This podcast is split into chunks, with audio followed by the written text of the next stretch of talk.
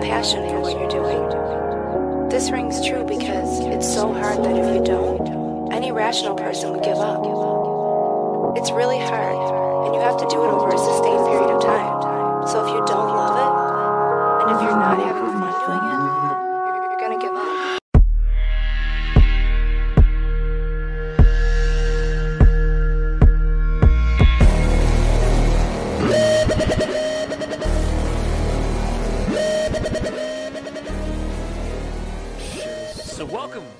another episode of Johnson Title Podcast, a partner of MoshPitNation.com. This week's guest is Greg Tribbett, formerly of Mudvayne, formerly of Hell Yeah, currently of Audiotopsy, and formerly and currently of this podcast as my co host is Daniel Terry. How are you doing? Oh, I'm doing good, man. I just woke up. so I'm ripping and roaring, ready to go. I I gotta say, you know, before we talk a little bit about this uh this Greg chat, it's uh it's been kind of fucking wild uh over here for the podcast the last uh, week. Yeah, I mean, first of all, louder than life. Louder than life, bigger, better than ever. Kentucky's largest rock festival, September 28th through the 30th at Champions Park in Louisville, with special appearances by Nine Inch Nails, Alice in Chains, Godsmack, Deftones, Shinedown. Louder Than Life with Nine Inch Nails, Alice in Chains, Godsmack, Deftones, Shinedown, Breaking Benjamin, Slash, Bush, Ice Cube, Billy Idol, Primus, The Return of Five Finger Death Punch, and a special appearance by Limp Bizkit. September 28th, 29th, and 30th, Nine Inch Nails, Alice in Chains, Deftones, Godsmack, Five Finger Death Punch, Limp Bizkit, and more. Go to louderthanlife.com for all ticket, lineup, and festival information. Doesn't it make you feel better? Yeah, louder than life. Uh, as of when we were recording this, got the approval yesterday, really very randomly, uh, that we, well, I sadly, uh, I, I, did when I put into cover the festival, it was just me, um, so I didn't have the foresight to know I was going to have a co-host. Sadly, so it, it- it will be me doing the interviews. Uh, maybe next year though, with the foresight to uh, know that Dan lives in Louisville, and now that he is the co-host, uh, try to actually plan ahead next year and have Dan be involved in it, so we can a hang out and b interview bands together. And uh, yeah, I can't fucking believe it. I get to go to Louisville and see what that's like. Uh, Louisville's nice. I mean, I don't live there. I live in St. Louis, but uh, Well, you know, Yeah. close enough. it's it's it's only like a four-hour drive, uh, which isn't too bad. But uh, yeah, no, dude, it's a, don't worry about the tickets. I I uh, I only cried about it for like two three days, just like real upset, throwing shit at a wall and all that. But not a huge deal. Well, Nothing to worry about. I don't know where you live, where it's been two to three days already, considering it's been less than 24 hours for me. Oh man, it, you know, it's just one of those mental states where it feels like an eternity. You know, that is, sort of is- deal. Is that the state of not having a wife and kids? Just every minute feels like hours have gone by. It really does. It really does. well, no, I Oh. uh, yeah, it's just wow. I I honestly still shocked. Uh, I mean, I, I will say in the nicest way possible that uh, this really fucked up a lot of plans that I had made with my wife for my birthday and, and family plans uh, the the week of actually louder than life. But I mean, I guess in this this is a great problem to have, and uh, you know everyone's been very understanding of, of the current situation. But very much looking forward to going to that. Um, also, would like to take a moment to uh, address our news with Joey Gonzalez going. I, I, I think viral will be a safe word to use. yeah, um, kind of unexpected. I mean, I knew somebody would be interested in hearing that interview, you know, but uh, yeah, it's gone. Uh, it's gone off the deep end. Yeah. Uh, first of all, you know, in, in any of these situations, would just like to say thank you to Loudwire, Blabbermouth, uh, Ultimate Guitar. Interestingly enough, uh, dot com. Oh yeah, they Eh. broke it down. I think that that was you know as much as it was kind of a bummer to to, to see some of the you know things being said within it and, and kind of you know, I, I do like the fact that, you know, I had texted Joey when it started happening because coincidentally I got off the phone with Trey Williams of Dying Fetus and had a few friends reach out to me and be like, hey, your thing made the news. And it's like, oh. And, you know, that was a few days after it had been posted. So I didn't think much of it at the time. But it was just one of those things where, you know, and seeing it, Joey was like, oh, uh, so what happened? And I go, oh, they're saying that basically like no one you know just your quote that like no one reached out to him to cover the event and all that kind of stuff or any of the bandmates. And he was just like so they're reporting that i got mad that they didn't re- ask us to report on the event. And i go yeah. And he goes there's a lot of irony there. And i go yeah i just you know want to make sure that you know you're not getting in any shit for it or anything. And he goes no it's it's fine and then even had made the comment that uh, phil thanked him for and, and you know indirectly uh, you and i for allowing Joey to kind of actually speak and have a platform to speak on the the events and and kind of get a completely different perspective than what was out there out there.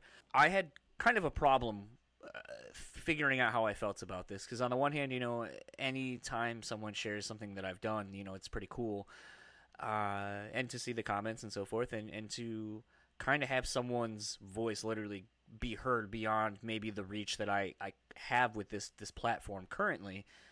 But the thing that sucks is that after it gets to that point, I, I don't have control over the narrative anymore. And neither does the, the, the guest that's on.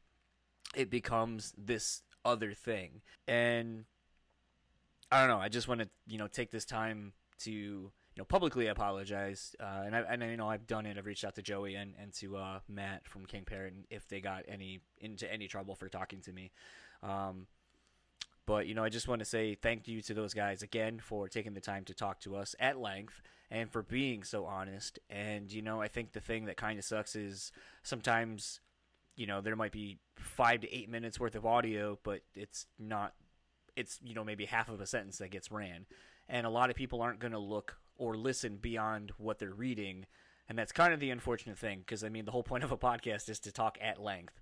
Um, and you know based on just the numbers of shares comments retweets and all that kind of stuff between the various platforms this, this episode had been shared on uh, i can definitely tell you not that many people listened to the actual episode but those who did have said you know blue is right. You don't hear people like blue anymore or like matt who spoke from the heart spoke about the person behind the event not the incident. And that was really the focus of, of that was i wanted the human side of the story to actually come through. And i believe it did. Um, but i just kind of wanted to take a moment or a few moments at this point uh, and and just say that you know thank you to those two guys and uh, thank you to liz uh, for helping set up that interview and i'm sorry for any of the problems that you had to deal with as well um, but that hopefully uh, people I don't know. Hopefully, people uh, realize that there there are people behind these conversations. Yeah, I mean, at the end of the day, we are just guys that talk to people and have real conversations. If we had run into them, you know, if we'd run into Joey at a bar and we're talking, we're talking after a show, we would have had the same conversation, you know. And I think it's um, it's always just been a kind of it's kind of always been the goal to just have real conversations that we think people would want to listen to and would find interesting, you know, which we would hope the things that we find interesting are what, you know, listeners would find interesting. And, um, you know, I think in this particular case, I think, um, it was just a little tough because it's hard to, it's hard to go against whatever the popular narrative is. And everybody kind of has in their mind a, a, their own narrative of what that situation was. And so I think something like this, um, unintentionally, I guess, may have just opened up a little bit more than we had than we had foreseen. Yeah. And um, you know, but it just was what it was. I mean, I you know, I don't regret that conversation at all. I thought we had a good chat, and uh, like I said, you know, somebody like me that was a little bit more of a hater kind of came around after that. So I think there's value in that. You know, I think what what was said was uh, it, it has the potential to have that positive effect. Yeah, you know, kind of speaking more to the chat that we're actually here to talk about. Uh, yes. You know, I got to talk with Greg. Sadly, Dan got stuck at work again. Um, which is fine. Got to make that money. But uh, Yeah, John only pays me like seventy five cents uh, per day, so you know. Uh, he said he said he might bump me up to one twenty five a day, but uh, I'm gonna have to uh, make some headlines first. but you know, it's something that I had asked, and you know, like I said, I'll just say it now, so that way, like, it won't catch anyone. Won't be like, oh, you you knew you're baiting. Uh, first of all, anytime I would even say anything about Mudvayne to ask a question, I also mention the guys in Scrape because that's fair. That's the fair way to ask anything involving a band that has members of other bands in it. But the whole point of me asking the whole, do you feel like you get judged unfairly for the bands that you two or all four of you have come from? You know, because I assume the Scrape guys get it too. Like we're like, oh, this doesn't sound like Scrape, and it's like, well, no, it's not fucking Scrape. Just like it's not Mudvayne. However, the answer I got was definitely not the one I was expecting to get out of it. But uh, just you know, in light of the the Joey episode and, and everything that was said about that, this interview was interesting. Uh, as I kind of ended up finding out, uh, Greg is a rather to himself individual, and which would explain why I don't see a whole lot of interviews with him. So when I kind of realized that when trying to do my research, I was like, well, I don't know much about him because he doesn't actually do a whole lot of interviews that from what I've seen recently. And uh, you know, I just want to take the time to uh, again say thanks for him to for coming on and, and kind of talking about the record and the band as a whole. And uh, you know, we've been blabbing enough at this point uh, about a, a whole bunch of things. So let's get into my chat with Greg from Audiotopsy, and we will talk to you afterwards.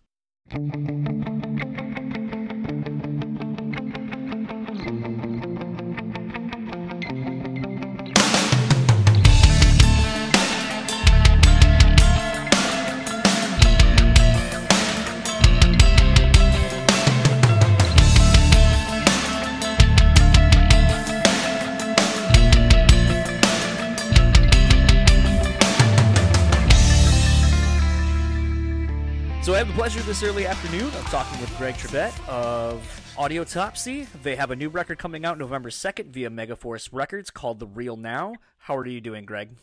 Um, doing good, man. Just getting over the flu, actually. So it's been a suck ass week. well, hopefully, uh, you know, hopefully the reception to uh, What Am I that just came out this past Friday as of when we're recording this, uh, hopefully the reception to that is making you feel a little better. It, it actually is, man. A lot of people are digging the song, so I'm really proud of that. You know, I always find it interesting how a band figures out what the, the first single off of a new record is going to be. And you guys chose a song that's pretty late into the album. So, what went into the process of choosing What Am I as the lead off single as opposed to, say, War or even uh, Panic on the Airwaves?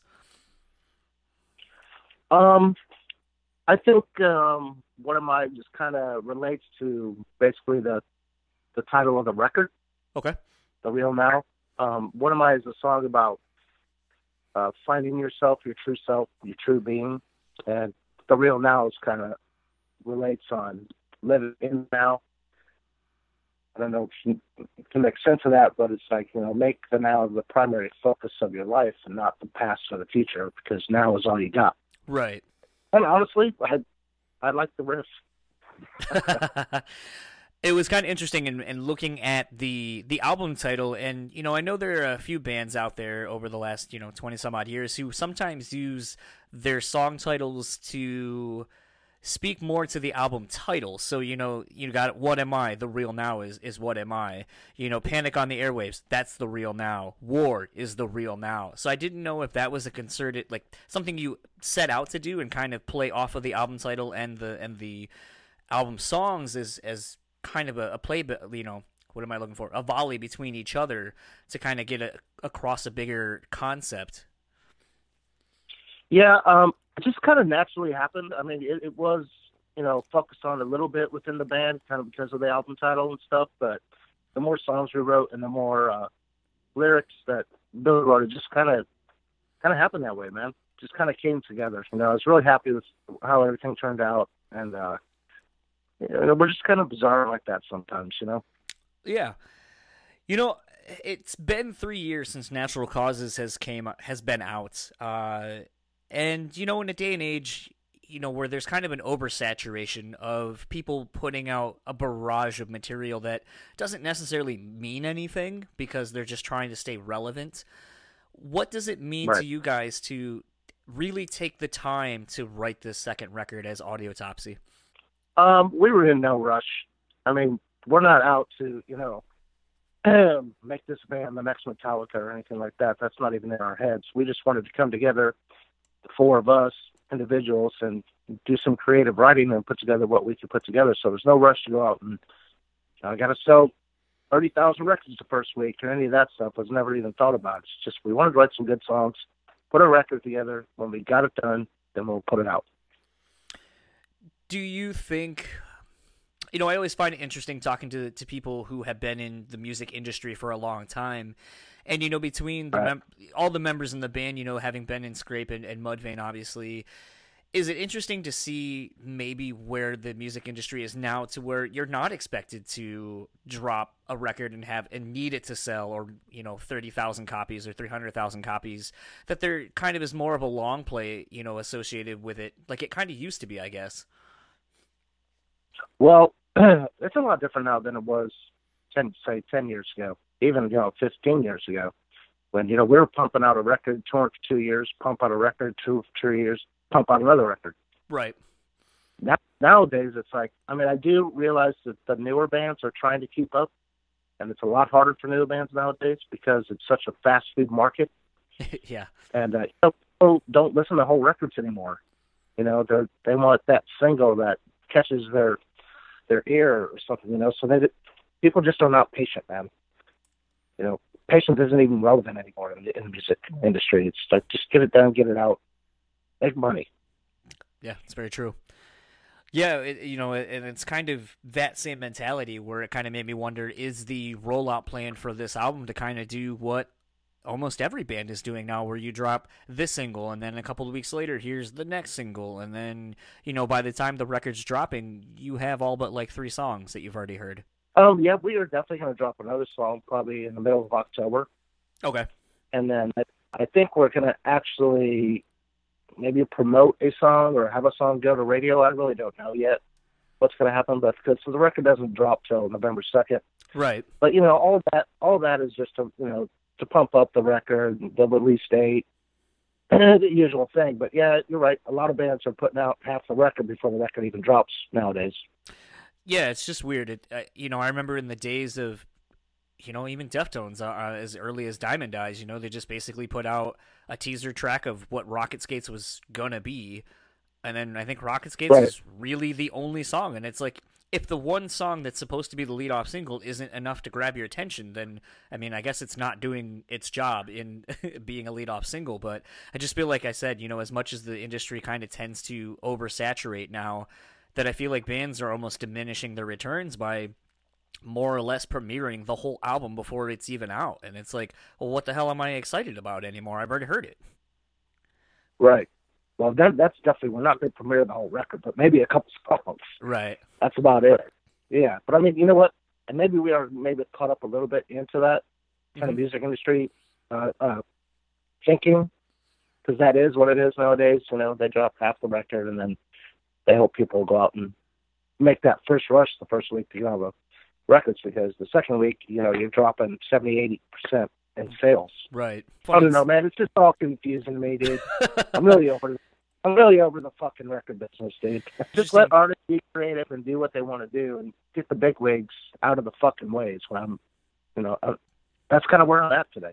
Is that why the band chose to kind of self-produce this record? Um, no, not really. I think it was, you know, we did the last one too, but we had uh Dave Fortman had agreed to come in and do the vocals, so we agreed to do all the music and stuff, and then we had Fortman come in and do the vocals, which we were really excited about, and it just ended up that way. Just happened. you know, it was kind of interesting in, in the fact of, you know, looking and remembering back to when the first Audiotopsy record came out, you know, there there seemed to be a really big buzz about the band with, you know, the members of Scrape kind of coming back, you know, a band that a lot of people probably hadn't thought of in a while.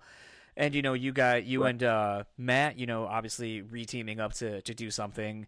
And it just kind of seemed like, you know, you guys got on a couple of pretty good tours but from a mainstream perspective, I feel like you know you you did those tours and then I didn't see much from you guys. So I mean, kind of what happened in the in the, you know the three years roughly that the well, I guess it's not three years total, but in the few years you know that the band wasn't quote unquote active. You know, what were you guys doing? Uh, everybody went back to their day jobs. Okay. and basically, you know, and uh, I mean, I started writing this record probably a year and a half ago, okay. and uh, it took a year to put everything together. We started recording. I think it was back in February of last. Well, the vocals were February of last year. The guitars were literally. The writing process was literally a year ago Mhm. in September. Okay. So it's going to take a while to put everything together, you know. But we all live in different states, so I had to travel to Wisconsin, to Florida, to Louisiana, to this whole process to put this thing together. So it's it, it was kind of crazy. How is the?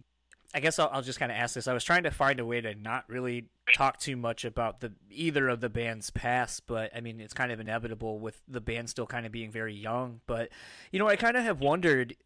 Do you think fans unfairly compare this project of Audiotopsy to either Scrape or Mudvayne? Absolutely. Chad is not singer of this fucking band, and I wish people would figure that out. Yeah, You know, that's what I hear. All the haters follow by. Oh, it's not Chad. It fucking sucks. I don't give a fuck about it. I'm like, dude, this is a whole different band, a whole different vibe, a whole different sound. It's it's not meant to be Mudvayne or Summit Mudvayne just because there's two other members from Mudvayne in it. right. You know, what I mean, it's just most you know, people are just I don't know.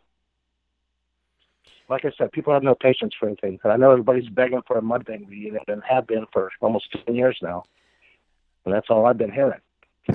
on, on the one hand, though, isn't it kind of seemingly kind of nice to have fans want something even I don't know. I, I always I always try to separate myself sort of as a as a fan of something when I when I talk to, to the people for this podcast.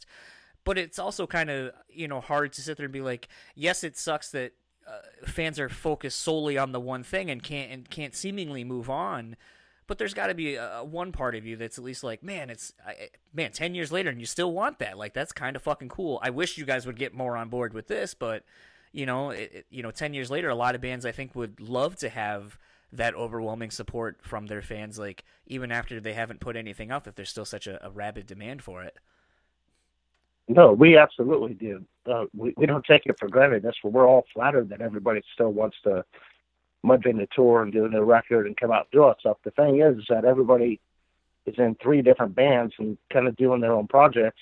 Right. and you know there's no time for that right now and people just need a little more patience i know 10 years is a long time but you know and it's, they're doing the same thing you know they say the same thing about system of a down you, you know they haven't put a record out in 12 years and the fans are begging for them you know and i think it's uh, the individuals in the band is just priorities you know Right. You know, something I, I, also kind of wanted to touch on if you're okay with it, um, and you don't have to answer this if you don't want to, that's fine.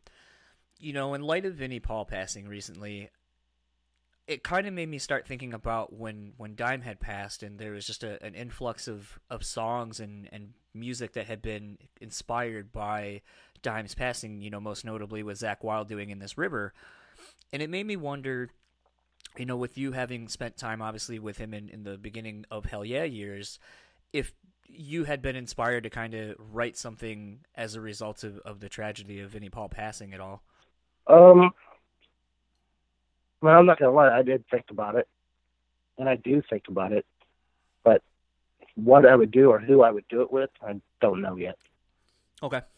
I didn't know if there was like the, the, the demo stages of maybe of a new Audiotopsy song uh, inspired by that that maybe you guys have been sort of working on. Uh, no, there's nothing like that going on. I mean, the record's done. We're not planning on writing anything else.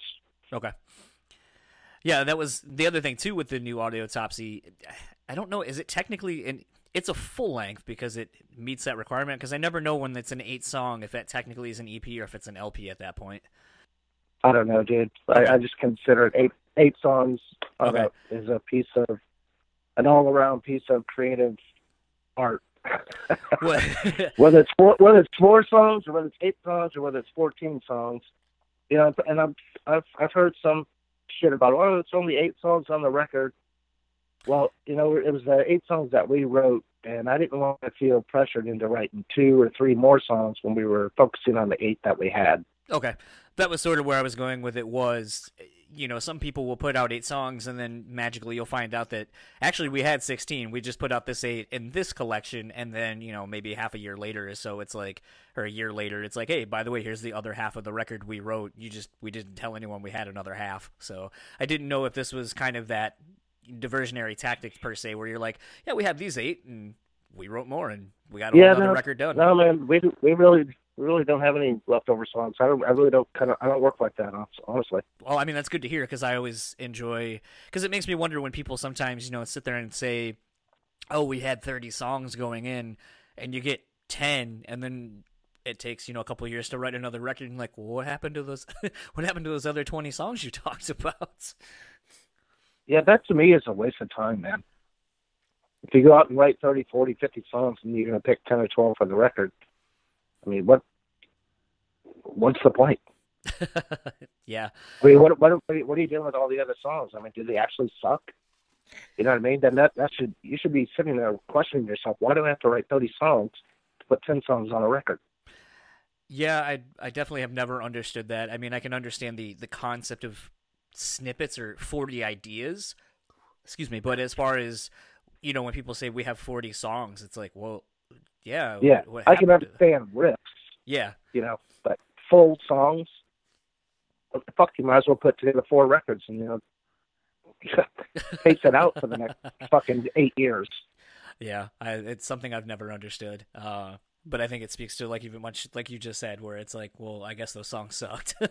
but then at that point, it's like, why even mention how many you had? It's just like, you know, I, I've always been more of the mind that I think it's you know more commendable when it's you know a situation like you're saying where we wrote I wrote eight songs. Those eight songs are the eight you're hearing, and we spent a lot of time writing those. So I don't know why you know why you want more when the one you don't even have what I've just given you. So right, you know, and plus you know when you're in a creative headspace, you kind of want to stay there. Right. And there is there's a line of where you know when you got writer's block or whatever, it happens. you know, it's like, fuck, you know, I don't want to, I don't know what I want to write today. I don't know what I want to write next month or whatever. But if it comes to me, then I'll sit down and I'll write it. You know.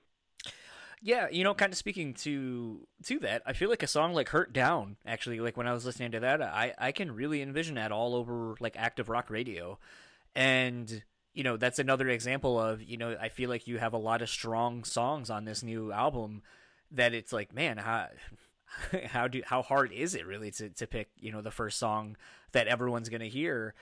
But then you know I also kind of wonder too with the with the second record, you know a lot goes into that because I feel like it's a, a second chance kind of to either reestablish what you had done from the first album or push some of the boundaries a little further than where you could have when you're trying to to reintroduce yourself to to fans as this new thing so what was that? You know, were you kind of cognizant of that when writing some of the material for this this album? Um, I was. You know, I kind of wanted to push the envelope a little more from what the first record was because you know we didn't really know each other on the first record. Now after doing a few tours and actually sitting down and writing and doing all that, you know, we know each other well, and that's why that's another reason why there's only eight songs on because that's all we concentrated on. We weren't, and we weren't pushed to write a bunch of songs. You know what I mean? it's just like uh I mean there's some different stuff on there and I agree with that Hurt Down is probably you know radio friendly and actually Billy is the one that wrote it on oh, okay. acoustic and I just I took it and did my thing to it and then we made it into a rock version and put it in or put it on the record you know yeah, that was one where I could totally see if you guys are doing a tour, hitting you know random towns with you know radio stations. You know, hey, we have Audiotopsy in today, and they're gonna play you know acoustic version of Hurt Down, and go see them at right. you know the show tonight. So I mean, it's like yeah, well, I'm, not, I'm not saying that's not gonna happen. it's one of those where sometimes I wonder if that even, you know, like you said, you've said several times throughout this already that, you know, there was no pressure to do anything for Megaforce at all. And anything like that, but it's just one of those from an outsider's perspective. It's like, oh, I, you know, I know I see a lot of bands in your boat doing these kind of things, and so it makes me wonder. It's like, oh, you know, like we can kind of play around with this one a little bit, and maybe that will allow us to kind of get some, you know, more looks than maybe other bands who aren't able to to kind of reproduce their sound acoustically for, you know, different demographics.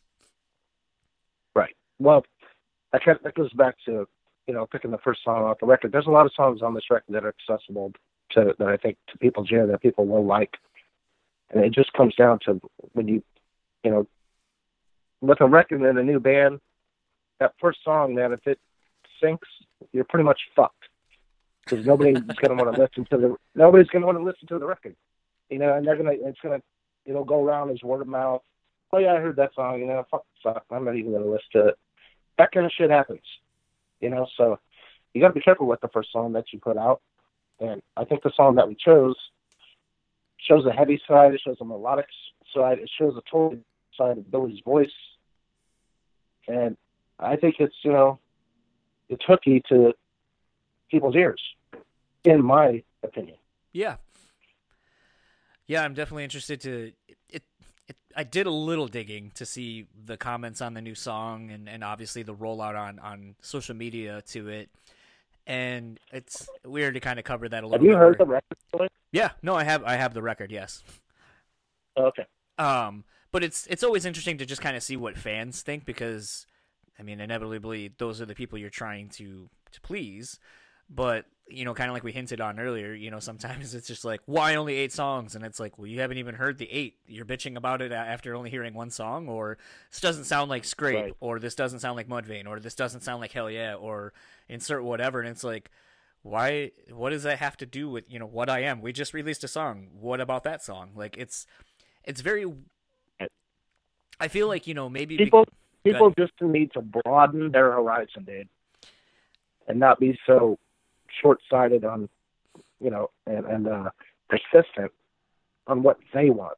is it i mean because you were in you know all the bands all of you guys involved were around before really they had a the, the fans had a voice to say such a thing you know directly to you is it kind of weird to to put something out and just get like instant feedback like do you, I, I feel like i would almost prefer it how it used to be where it's like you put something out and you you find out how people feel about it when by them actually paying for a ticket to come see you and having to say something to you I absolutely prefer it to be the old way. Okay. No doubt about it. You know, I I don't really pay attention to the, any of the Facebook stuff or any of that. I'm not a social media dude. I'm a private person basically, and uh, you know, I, I would prefer it the old way because, like like I said, nowadays, man, it's it's, fast food world. You know, and it's in and out, and if you got to hit them in the face with it, and if you don't, then you know you're you're done. yeah. Um, kind of in wrapping up. Um, you know, I, obviously the album comes out in November, and I'm sure there's there's a, a longer plan to roll out with touring information and so on and so forth. But I mean, what can we expect for the rest of this year for from Audiotopsy? Well, definitely a couple more songs will probably come out. Uh, the actual radio track, I think, is going to drop in November. Okay. Um, other than that, I'm really not sure, man. Okay. So we don't have any touring lined up for this year. Okay. It's uh I wasn't sure if I was going to bring this up, but I, I figured I would see how the interview went and then maybe bring it up to you. But uh so you guys had a drummer from an old band um as Cities Burns, I believe is the, the band name. And he was a driver for you guys on one of the first tours you did as Audiotopsy, I guess, for a very, very brief amount of time. Uh, and then ended up going on the Dudes and Emery's podcast, the Bad Christian podcast.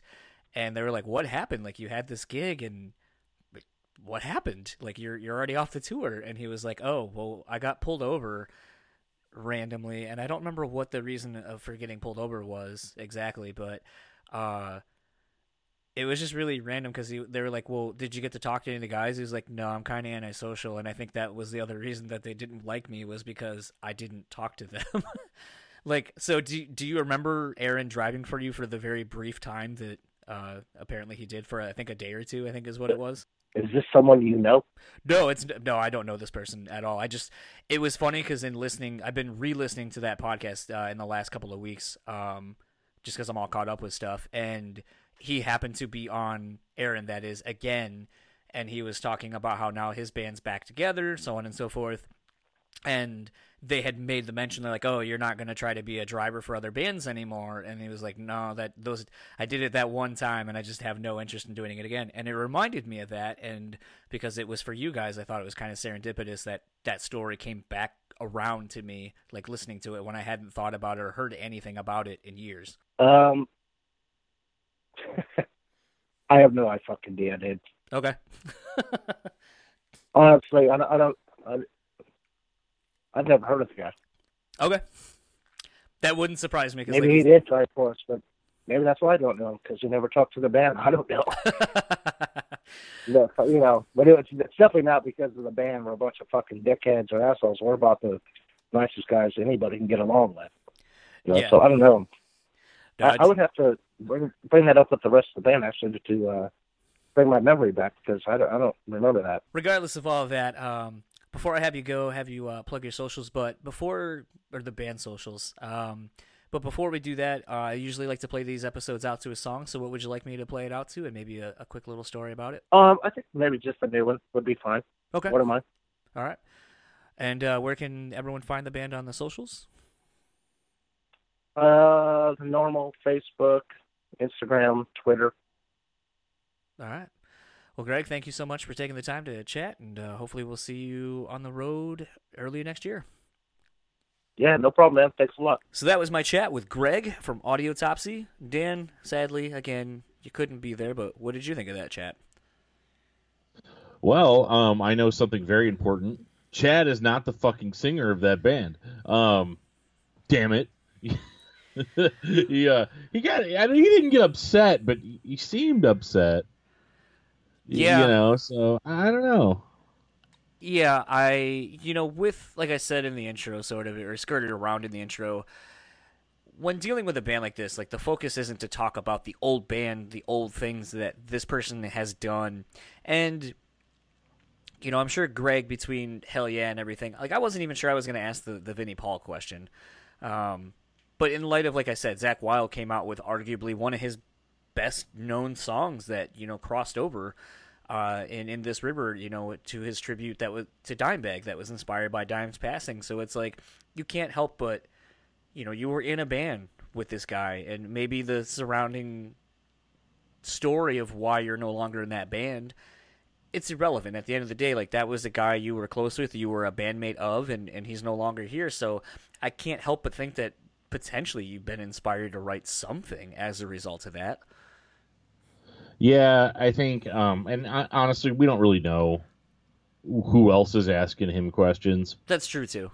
You know what I mean? And there could be some people that are like really big pains in the ass asking very direct questions like, well, pff, why isn't it this? Or why aren't you, you know, like, and again, I don't know if that's happening or not happening, but his responses seem to indicate that that was happening. and I think he thought, well, if this conversation is going to go in this direction, I need to just nip this in the bud right now. Well, I mean, and even when with his reaction to, you know, me just basically saying, do you think the fans un- unfairly judge Audiotopsy based on the output of the pre the other two bands that are, are it's made up by? And so when he made that comment about you know the the whole Chad's not singer of this band, you know that's fine, but at least like I thinking on my feet because obviously I don't have I don't have a response like a, a question ready to go. You know, with that being the response. But it was like, well, isn't it kind of satisfying to know that you have fans that are, you know, 10 years after the fact that still want you guys to come back and, and put out an album? I mean, Yeah. not for nothing, I'm not trying to shit on Mudvayne at all, but I mean, if you want to hear someone do that, that's one of the two of us. Go listen to the discography discussion on Mudvayne, and I think that's Dan and Joe and, and Jeff's thoughts on on that record are, are pretty much a lot of longtime Mudvayne fans' thoughts. However, the caveat, even at the end of that chat, was. You know, even if they were to come back now, I, st- I still would listen to it. I still want to know what they're doing because they're a great band. The individual pieces come together and write good, interesting music. So at the end of the day, it's like there are a lot of bands that go away and no one gives a fuck uh, about what they do you know, and one it's like, oh, good, you know, good riddance. But it's like the fact that 10 years later, people still want Mudvayne to come back, still want something from Mudvayne. It's like, I would feel like, damn, that's. It's frustrating because I'm a creative person I'm putting out this new thing. However, that's fucking sweet that I made fans that are so diehard and so loyal that they're still supporting me in this thing, even if it's a little bit with the the caveat of like, well, we also want you to do this other thing because we want that as well. And again, that was a question that literally just popped into my head, or just a thought that popped in my head when he made that comment. It's like, well, let's try to turn this this negative question potentially that you're tired of dealing with, and and try to make it a positive thing. Right. I don't know if I Yeah. it well enough. Well, you know, it's funny, you know, you- saying that people want more from Mudvayne, and it's that's totally true. And it's almost weird to me that you know you would leave the money on the table on that, even if you're not a creative person, even if you are a greedy bastard, which it doesn't really seem like Greg is, you know. And um, it, but he, let's say, for instance, he were, if he were a greedy bastard, if they were all greedy bastards and all they cared about was money, like really uh, that would be you know to do something as Mudvayne, even if it's only like a tour, Or or, one-off. even if it's or a one-off or anything, you know, like don't even make it your full-time project. You're going to make enough money doing that to fund whatever project you want to do. Absolutely. I think a lot of artists do that now. And there's, you know, it's funny. Uh, I don't know if I. Oh man, I'm starting to sound like Jamey Jasta now. Uh, I don't know if I should say this on the podcast, so I'm going to not say who said this, and I'm not going to say. All right, let me think of a way I can say this. Um, so long and short of it, I was talking to a friend, uh, an insider friend, and Joshua Toomey calls me as I'm literally doing this. This is going to stay in the thing. Hold on, let me. Uh, Joshua Toomey on the podcast. Hello, Mr. Toomey. You are on the Johnson Title podcast. Fantastic. What's up, Toomey? Or he probably can't hear you. He hear can't me. hear can he? you. No, no, Dan. Oh he well, can't. fuck you. Good. Don't want to hear Dan anyway. He loves it. First thing I texted him the other day was, I bet he's rolling over in his grave that his podcast is shedding some positive light on Phil Anselmo. Yeah, yeah. It's funny how that that worked out for him. And he wasn't even sure. He he was like, "Uh, I'm not probably gonna have nice things to say about this." I loved it. Am I really on the podcast? yeah, no, we're we're uh, wrapping up the intro or the intro and outros for the uh, Greg from uh, Audiotopsy episode. Oh, nice. Gurrg from Mudvayne. Yeah, yeah. You know, he he. Hey, hey, it's Greg now. he's, he's moved on in life. He's Hey. grown up. He's like Don Most. Right. Um, can I call you back in a couple minutes? Yep. Okay. Hey, uh, make sure you guys check out the Talk to Me podcast, iTunes, Google Play, Podcast Addict, Stitcher, Spotify, iHeartRadio, and wherever you get your podcasts. All all right. I will be expecting my uh, PayPal to have some funds in there. Yeah. Keep, keep looking. Okay. All right. I'm keeping that in there, by the way. That's fine. Um, where was I though? Um, well, in light of that uh, random random phone call. Um, so anyway, I was talking to a friend that's uh, in the in the industry, and we were talking about festivals and, and just kind of bands that uh, may or may not ever appear on these things uh, to promote ticket sales and so forth. And one of the bands that I mentioned, I was like, oh, I think a Smiths uh, reunion will probably happen. You know, just because no one thought the Misfits were going to come back together, and that fucking happened. And now they're doing one-off shows that make them presumably millions of dollars. And some of the names and numbers that this person threw out for like, oh, well, this band was offered blank amount of millions of dollars to come play this show, just this one, and then Jesus. uh, this other band uh, was offered blank amount of millions and millions of dollars, and they are close to maybe making that happen, but it hasn't happened yet.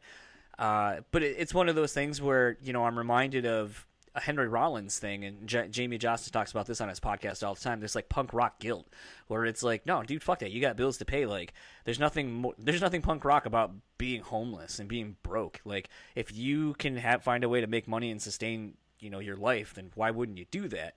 And like Dan was saying, I think if you know, let's say a Coachella for whatever fucking reason wanted to offer Mudvayne fifteen million dollars to do a one-off show, and they do all of LD50. Like, why wouldn't you do that? Because potentially that's going to put a, a bigger spotlight on Audiotopsy or allow you to fund the other creative outlets that you want to do. And I fully support that idea. I would have even put on the makeup, you know, Yeah. if that were the case, you know. Um, yeah, like I mean, and I guess it, it's as grown-ups now, especially like it's easy whenever I was a teenager to say, "Oh, well, so and so sold out for money and blah blah blah blah." Dude, in my early to mid 30s, I cannot wait for my opportunity to sell out. you know, and that's just mostly you know having a wife and kids and wanting to do the best thing there is for them, and the best thing for the best thing for them is to you know have a home and um, you know have food. So yeah, there's nothing there's nothing punk rock about being homeless or always hitting people up for cash. Like you know, I, to me, it's more punk rock to take a style of music that was once thought of as unconventional and not popular and make a fucking couple million off of that and be like, yeah, what do, what do you guys fucking think of that? You know, I got here just by being good. You know, like that's that's more punk rock to me. Yeah, it's funny you say that. Uh, I did a conversation last night with uh, Jaden from Siler, and we kind of talked a little bit about that same very thing. Uh, just kind of making the music you want to and being unapologetic about it.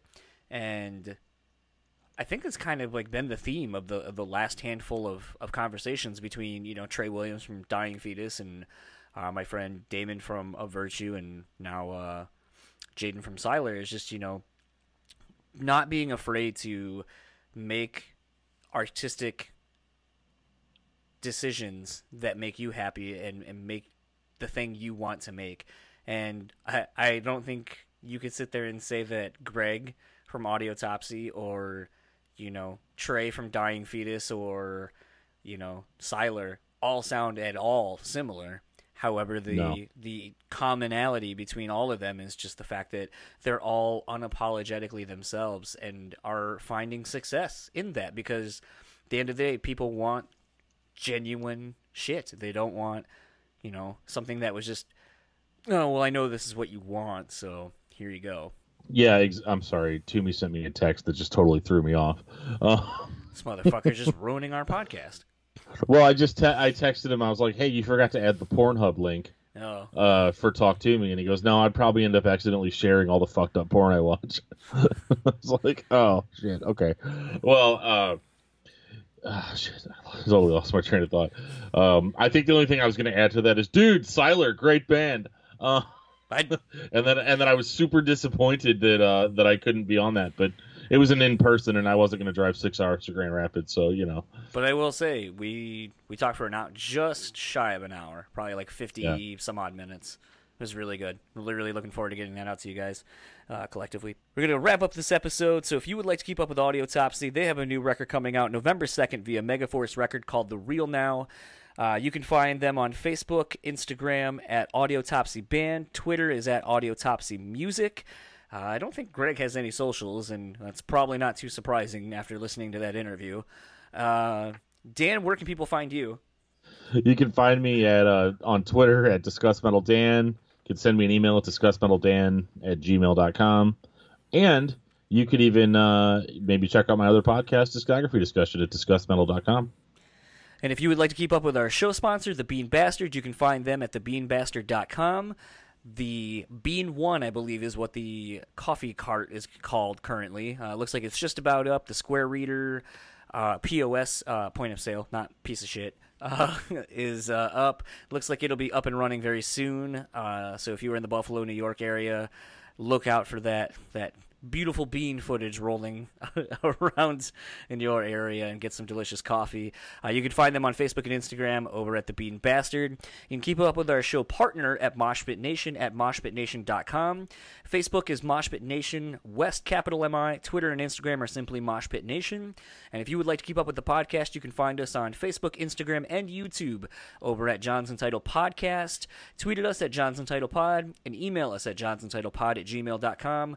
Go to the johnsonsitlepod.com. And if you would like to f- support us monetarily, you can go over to Patreon at patreon.com slash johnsonsitlepodcast.